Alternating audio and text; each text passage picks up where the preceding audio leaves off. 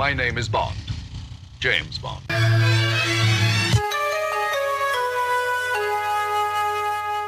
Yes, of course. Burl Barer. I've known a few writers who were rogues and vagabonds. And I'm Roger Moore. I didn't supply the microphone. Ah, there we go. Better late than never. We've been doing this show for 13 years and we haven't improved it a bit. I'm Burl Barer. That's Mark C.G. Boyer. Welcome to True Crime Uncensored at LRRadiolive.com and on iTunes and Spotify and all the other places. Stephen Singular and Joyce Singular, the singular duality. How do we have that? That's almost impossible. Sounds like Zoroastrianism. Hey, Stephen, how you doing? Good, pretty good. How are you doing? Well, fine. I always believe in following my dreams, and I've had two big dreams. Well, three if we don't count the one about my school teacher. But the uh, the one I do have is I always wanted to be a child star, and I'm not giving up on that. And the other is I wanted to be a cult leader. I wanted to have a following of simpering Cinco fans that would do whatever I wanted. Well, you're have in good fun, company, Burl. because There's a lot of them, and a lot of people have fallen into it. Read the book and get the tips on how to do that. How, how to be your own cult leader How by to be your own cult leader, yes. That sounds like a great idea. You'll make more money with that than you will calling it killer cults. How to rule over a bunch of really gullible people. Yep. Now you you do have a new book, right? Entitled Yes. Killer Cults, which is quite a subject of fascination. Is it's like what's his name? The guy from uh, Fleetwood Mac went for a walk on Hollywood Boulevard and never came back. he joined uh, the Children of God or the Really? Oh, We didn't know that. Yeah, I yeah I, I did hear something about that. Yeah, it- Which which member of Fleetwood Mac did that happen to? It was it wasn't one of the primary people, I don't think. Well, It it, it was a at the time. person. It was at the time. It was the guy who came in after Peter Green, oh, Yeah, okay, okay. yeah, and a yeah. real He short ended up in fellow. Children of God. Wow, Children of God is one of the worst ones that we profiled. Well, and Joaquin Phoenix and and his brother were in that. River Phoenix. Yeah. Uh, they were thrust into that for a little while Yeah. when they were very young. I, I think Rose McGowan also. Wow. Yeah. How about Arnold Yeah. Palmer? He was in some golf cult. if I remember correctly. Golf cult. Yes. It's similar to a golf cart, but it seats more people. Uh, I've I've always wondered about this because it's really strange. I mean, I'm a big uh, fan of or student of re- the world's revealed religions. I've been studying that for about 50 years. I could talk Zoroastrianism. I can talk any number of strange things, but when it gets to these, I go, "Whoa!" it's a little bit off the chart for me. You guys have studied this, or you guys and gals have studied it. Some people object to using guys when there are females involved. Well, go ahead. It doesn't bother me. Okay, baby. You're too cute to be a crime writer. You know, after all we've seen and hear, heard and written about, yeah, I'm inured to anything like that. So, yeah. Mm. Uh, well, we, we were just, uh, Mike Boyd and I were discussing this on the, the way back from the supermarket where we're buying all our treats. Yeah. Is that it's not so much the details of who these people were and what the group was called and why they all killed themselves or something, but what is it that gets people into these? I mean, there's plenty of absurd things that are well established without having to find another one. Well, one of the things that figured heavily into the book is that, you know, was the arrival of, of the year 2000. I mean, if we all remember Y2K, you know, there was a lot of panic around that. You know, the computers were going to crash, the society was going to fall apart. I made all a of huge that. amount But in the money. two or three or four decades leading up to the new millennium, there were we, we wrote about a number of cults where uh, you know this came into play. You know, the world is going to end at that time based on prophecy and, and that sort of thing. So that was an added ingredient. I mean, you have religion, you have basically people coming to these organizations lacking an identity, lacking a strong sense of self, wanting somebody to answer sort of life's mysteries and questions for them so they don't really have to think. And then they isolate them, they cut them off from their family, they use sexual manipulation, they take away their resources, they throw in religion, and then you throw in the fear of, you know, the world's going to end, you know, pretty soon now. Yeah. And that's a Any pretty minute, yeah. toxic mix for people who aren't, you know, don't have that strong sense of self. And, well, and also, I have to add that many people are born into cults, Yeah. so they don't have any other frame of reference th- than what's fed to them from an early age. You know, So, you know, like what the Je- the Warren Jeffs um, FLDS Fundamentalist Latter Day Saints that we had written another book on. Right. We found that to be true in that particular, you know, offshoot of Mormonism. They, a lot of those kids are just born into that. They, they're indoctrinated from a very young age, and only the rebels eventually, the people that, there's always those people that resist and push back. it's always a few of those people in, in these larger groups. And that's what happened. They used that fear of the end times, and um, Warren Jeff's father, Rulon Jeffs, you know, said, "Oh, on this date, um, we're going to all ascend into heaven," and then it, it just never happened. And but they, what always, Right. what I was surprised about is that the people still kept believing, even after they didn't happen. Yeah. It was like, "Oh, got that m- mis- date wrong," you know. It was June twelfth, 1999 at noon. Well, they had And the they date wrong because it was May water tw- bottles, it was May you know, for twenty the third, ascent. eighteen forty four. I know that for a fact. Now, this a lot of this could have been avoided if people were merely educated to a certain degree. For example, the phrase "end of the world," etc., that shows up in like uh, uh, Christian Bibles and such. Yeah. The actual root word is not one that has to do with any physicality. It's the one that means end of a period of time, an era. hmm Has nothing to do with physical world. No, But if people knew that, they Yeah. wouldn't swallow this crap. Yeah, but what's interesting about that is that it wasn't just uneducated people that we profiled in this 19, antholo- 19 different anthologies in this book. It's also educated people like the Sullivanians in New York City. They, they were very well educated people. I think um, even Judy Collins was part of that for a while. Right. Mm, yeah. Yeah, they surfaced in the 60s and 70s and are basically based around psychoanalysts, you know, a number of them. But what often happens in these cases, really time and again, is that somebody, you know, starts with altruistic ideas. You know, we're going to improve the world, we're going to make people better. And then they just become power crazed, and, and, and they just they assume they create dictatorships. Uh, just like often follows revolutions, and then it just descends. But in the process, they they're very good at getting other people to commit crimes. And other So I would never commit crimes. and other people to fund them. You know, wealthy people to donate money, as in the case of the Bhagwan Shree Rajneesh up in uh, Oregon. Oh, yes. And you know, and that, what was the other? Oh, the NXIVM. You Yeah. know, they had uh, Clare Bronf- Bronfman, who was with a Seagram's heir, and she was funding them with just m- millions of dollars, I believe. Yeah. Yeah. Yeah.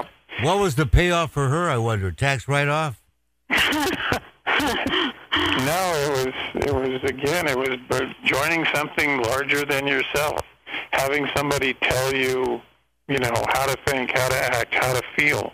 I mean, these are relatively sophisticated people, and there's you know there's just that that emptiness of not doing those things for yourself. I mean, the whole book is about giving away your personal power, you know, to somebody who appears to have the answers. I mean, Keith Raniere, who was leading NXIVM, you know, was branding these women, literally Ow. putting his brand on their bodies and doing all kinds of sexual stuff.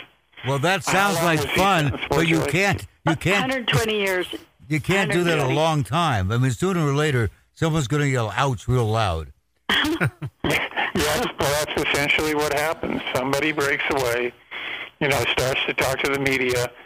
They start to investigate, or criminal behavior is committed, and then the police come in. I mean, that's usually what kind of the cycle of events. You know, they the leader gets people to commit crimes, and that eventually leads to the downfall. Well, it certainly is an unpleasant situation because people wind up quite often dying uh, under these uh, bizarre concepts or taking their lives in mass, like with Jim Jones. Yep. And uh, Or, or the or the one in um, Southern California, the uh, Golden what was it, the, the Golden Gate or the Heaven's, Heaven's- Gate? Heaven's Gate. yeah. Heaven's yeah. Gate, yeah. They Yeah. all had to wear the correct tennis shoes. You have to wear the correct tennis shoes. They had to The, wear the, the, the correct Nikes. tennis. You're right. Boy, I bet Nike was thrilled about that association. Talk about product placement. I, I think they were Reeboks. but I could look it up.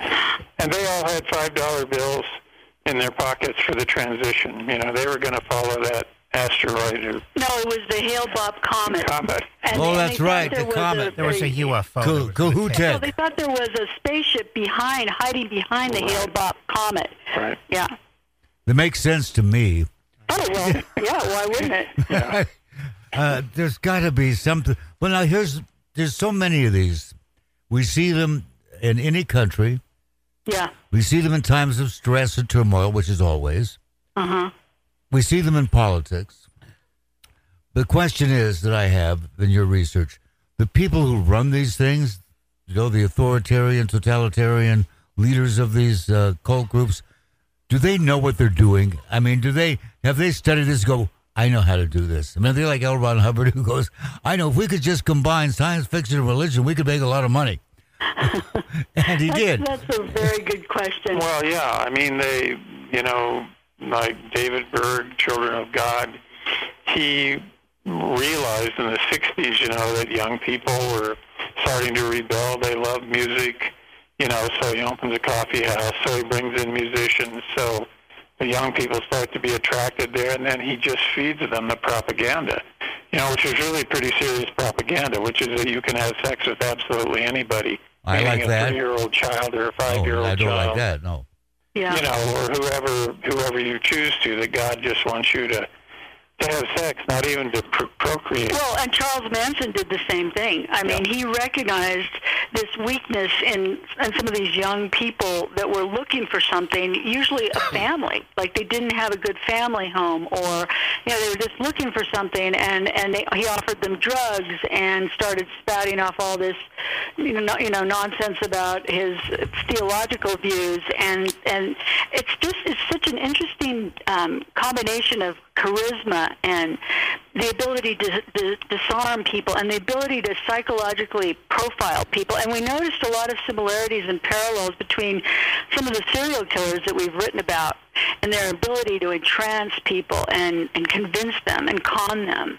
I think Manson read, if I'm correct here, you know, Dale Carnegie's, you know, How to win- How to win How friends, win- influence people, how and get them to do whatever you want. People. right, Yeah. right. I read that book.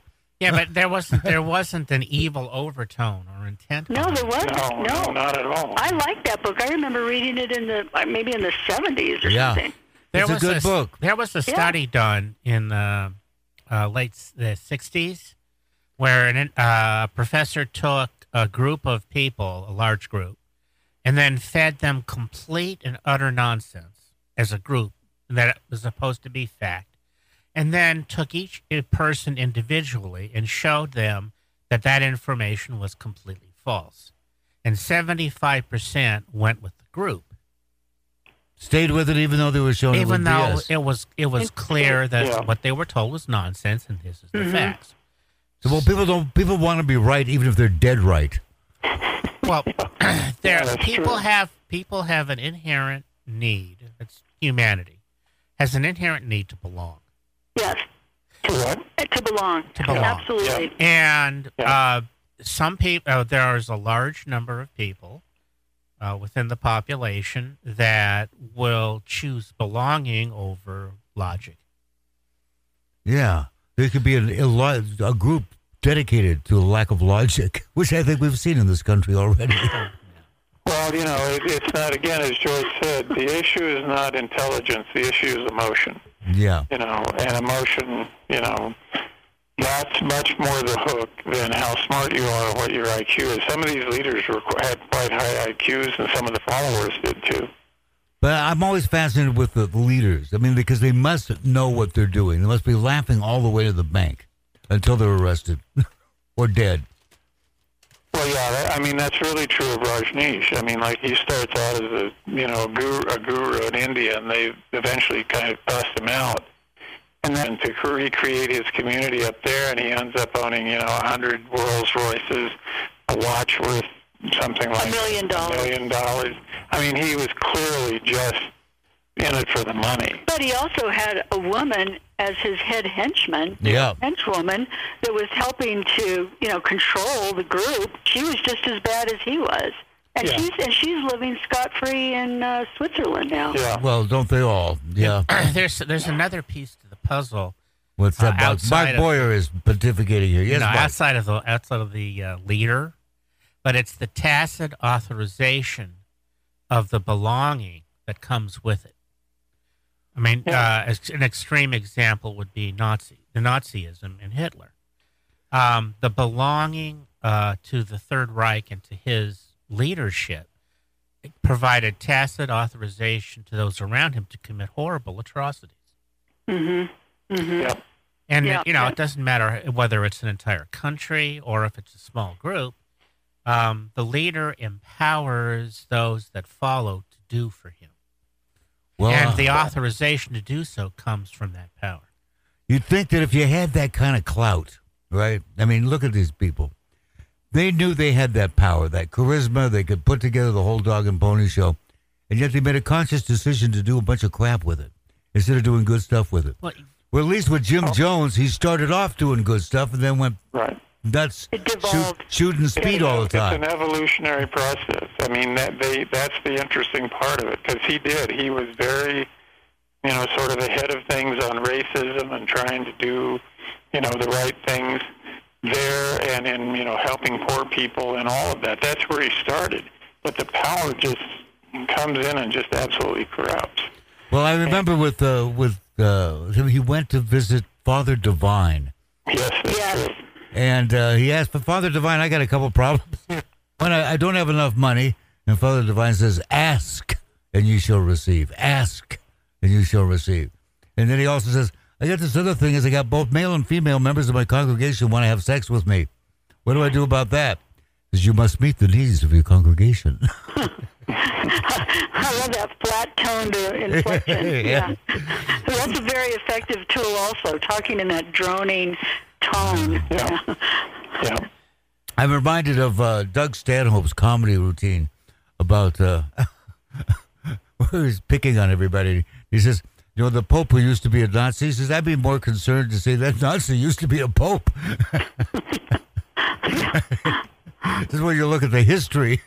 One lasted ten years. One has lasted several centuries, and the record, you know, pretty kind of match up. So you got to be careful. Uh, You have to think for yourself. That's the that's the be a critical thinker. You have to question. You can't just blindly follow people just because they're telling you something. I mean, that's really the, what we came to the conclusion of after writing about this. Yeah. But a lot of people don't have that emotional intelligence. You know, like Steve said, it's not just intellectual; it's emotional intelligence that's lacking. I see parallels in uh, battered woman syndrome that they're uh, they're just not capable well, you have of walking away. Well, because it's dangerous. Besides, you know why they have shelters for battered women? Because they just won't listen. That's a horrible joke. You need you need a snare drum in that. Yeah, I do. That's a, you know about the shelter for lightly battered women, Tempura House.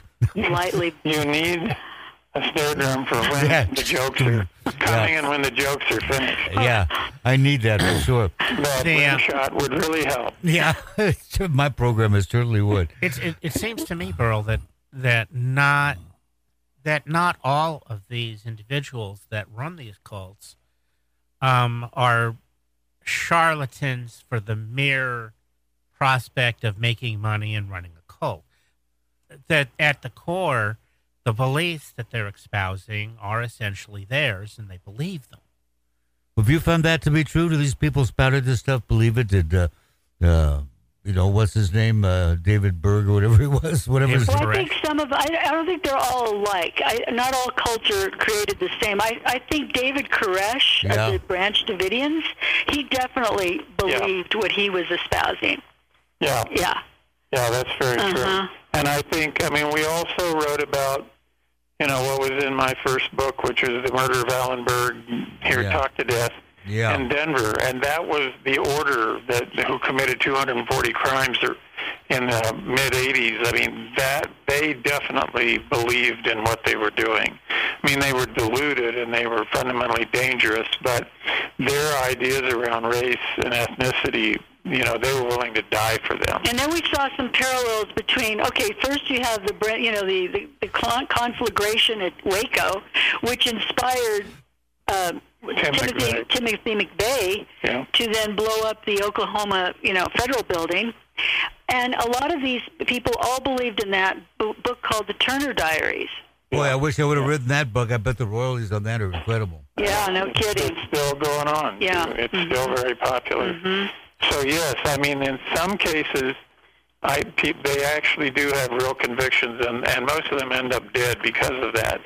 In other cases, it's it's just it's fraudulent. I mean, like David Berg, I think he just wanted to have a good time. Yeah. I don't think there was anything based upon that.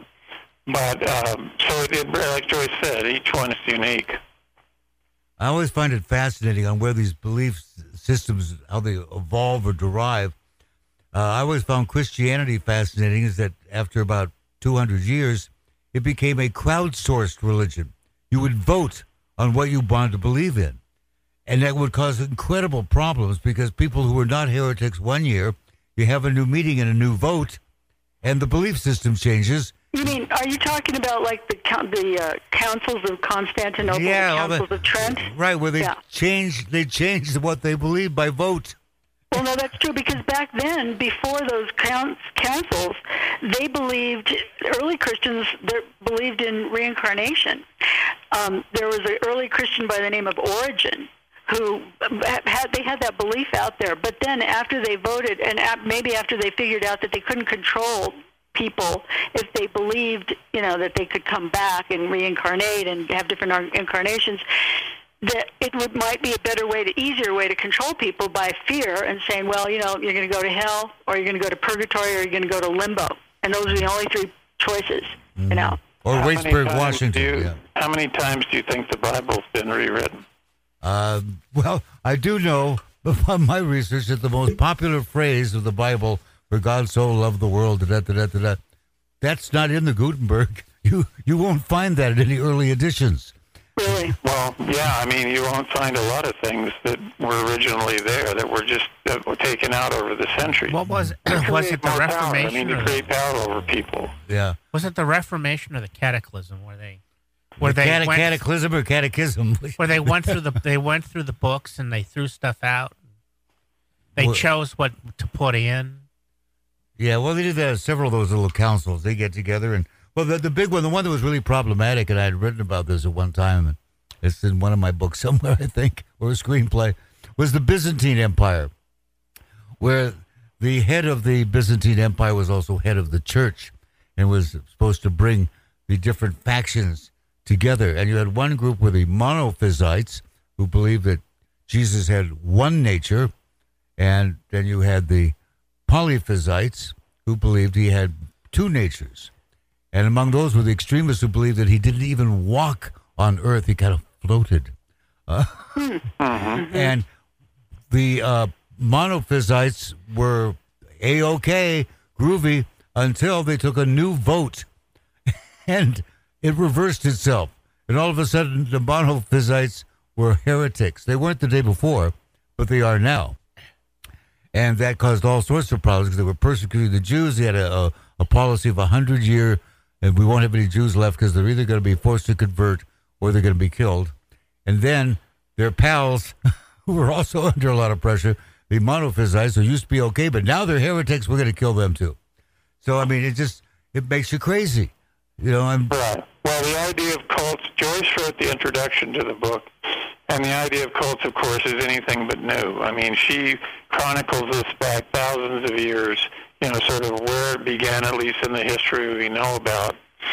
And, well, yeah, you know, in bring- Egyptian, in, in the Greek, in the Middle Ages, Right. and then the early 1900s. You know, Right. Madame Blavatsky, um, you know, spiritualism. It just has sort of, you know, moved along with society as we've gotten. But in some ways, we haven't changed at all. You know. Right, that, yeah, that's that's true. And again, you throw in this new millennium thing, and it was it gave people real leverage to Yeah.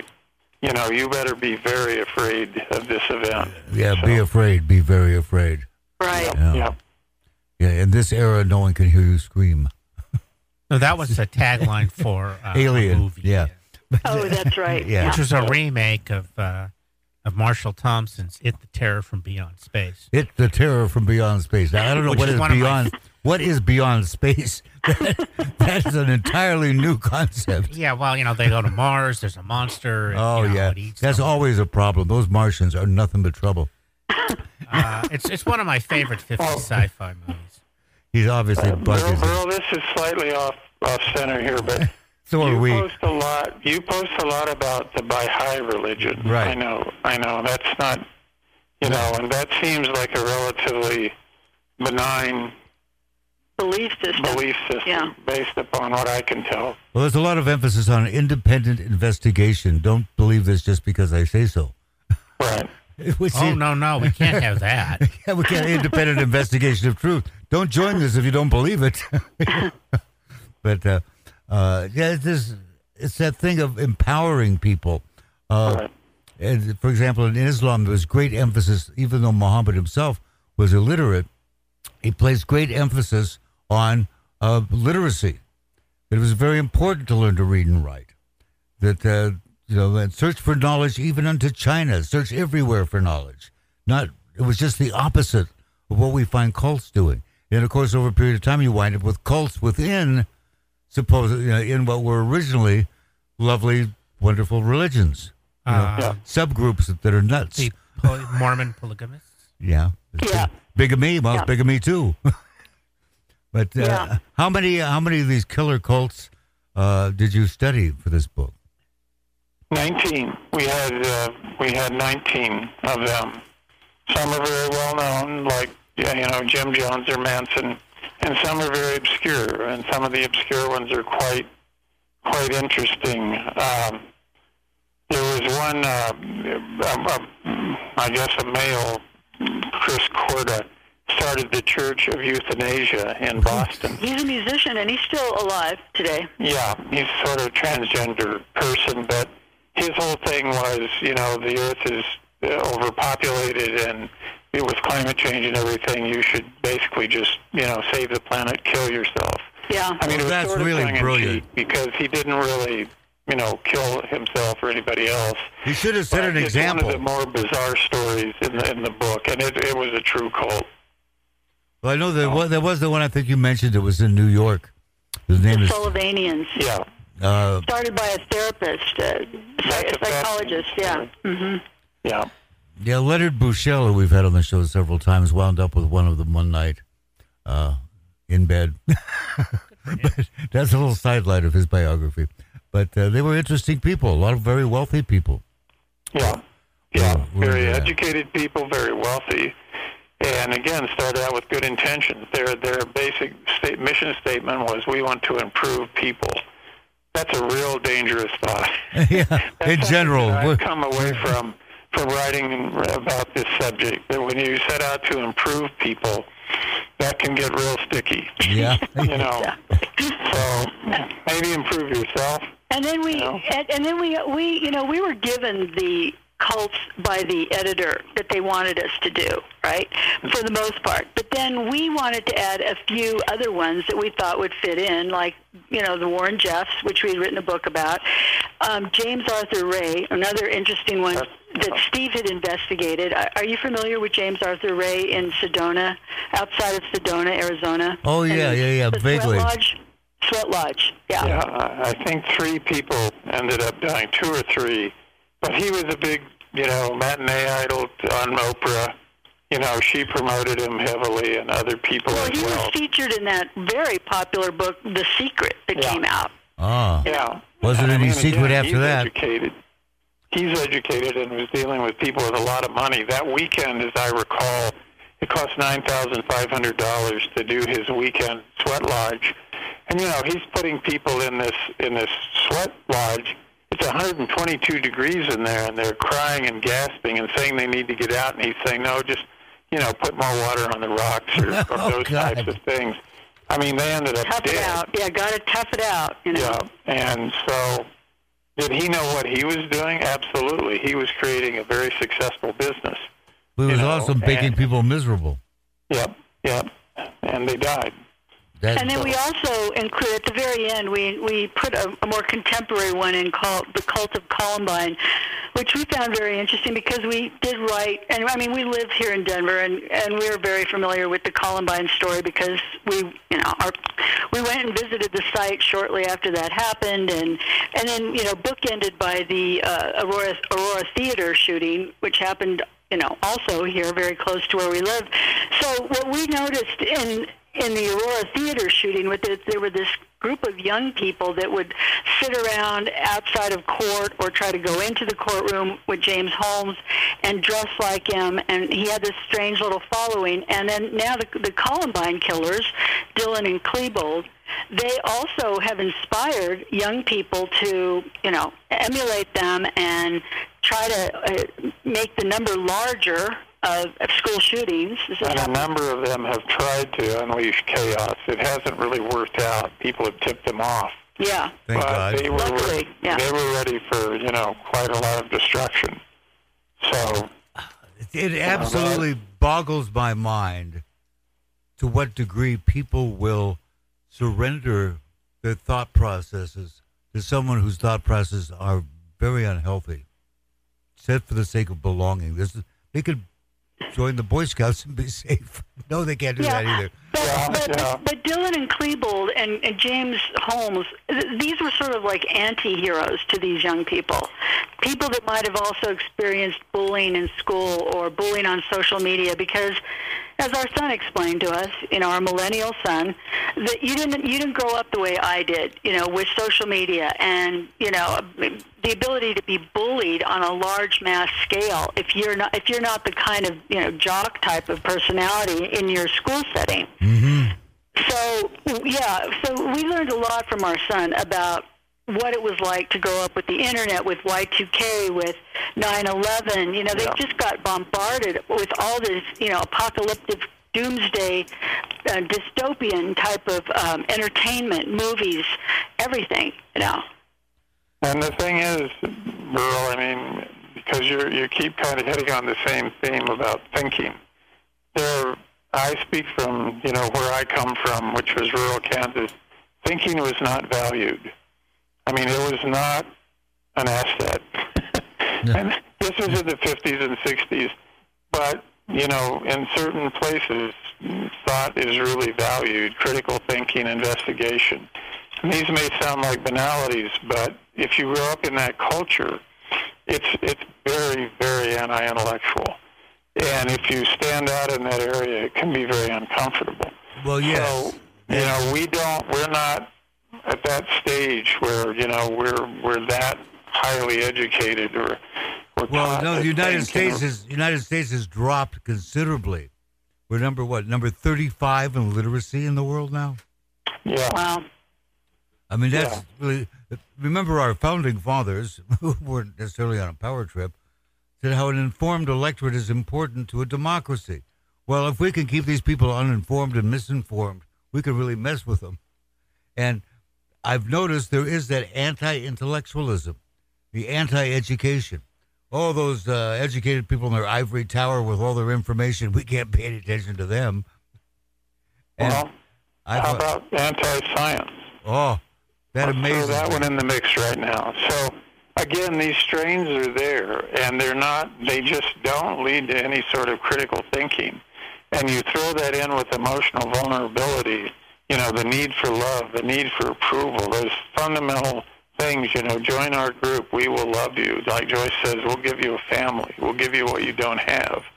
I mean, these are powerful attractors, and we just saw it again and again in, in writing about this subject. uh, it uh, it's tragic. I mean, to me, it is so sad. I mean, these are people. These are real people who join these things. Real human beings with real lives and aspirations, and they wind up screwed up. Well, I mean, if they survive this stuff, they come out of it a bit of a mess. Uh, I have a it's, friend. it's still hard.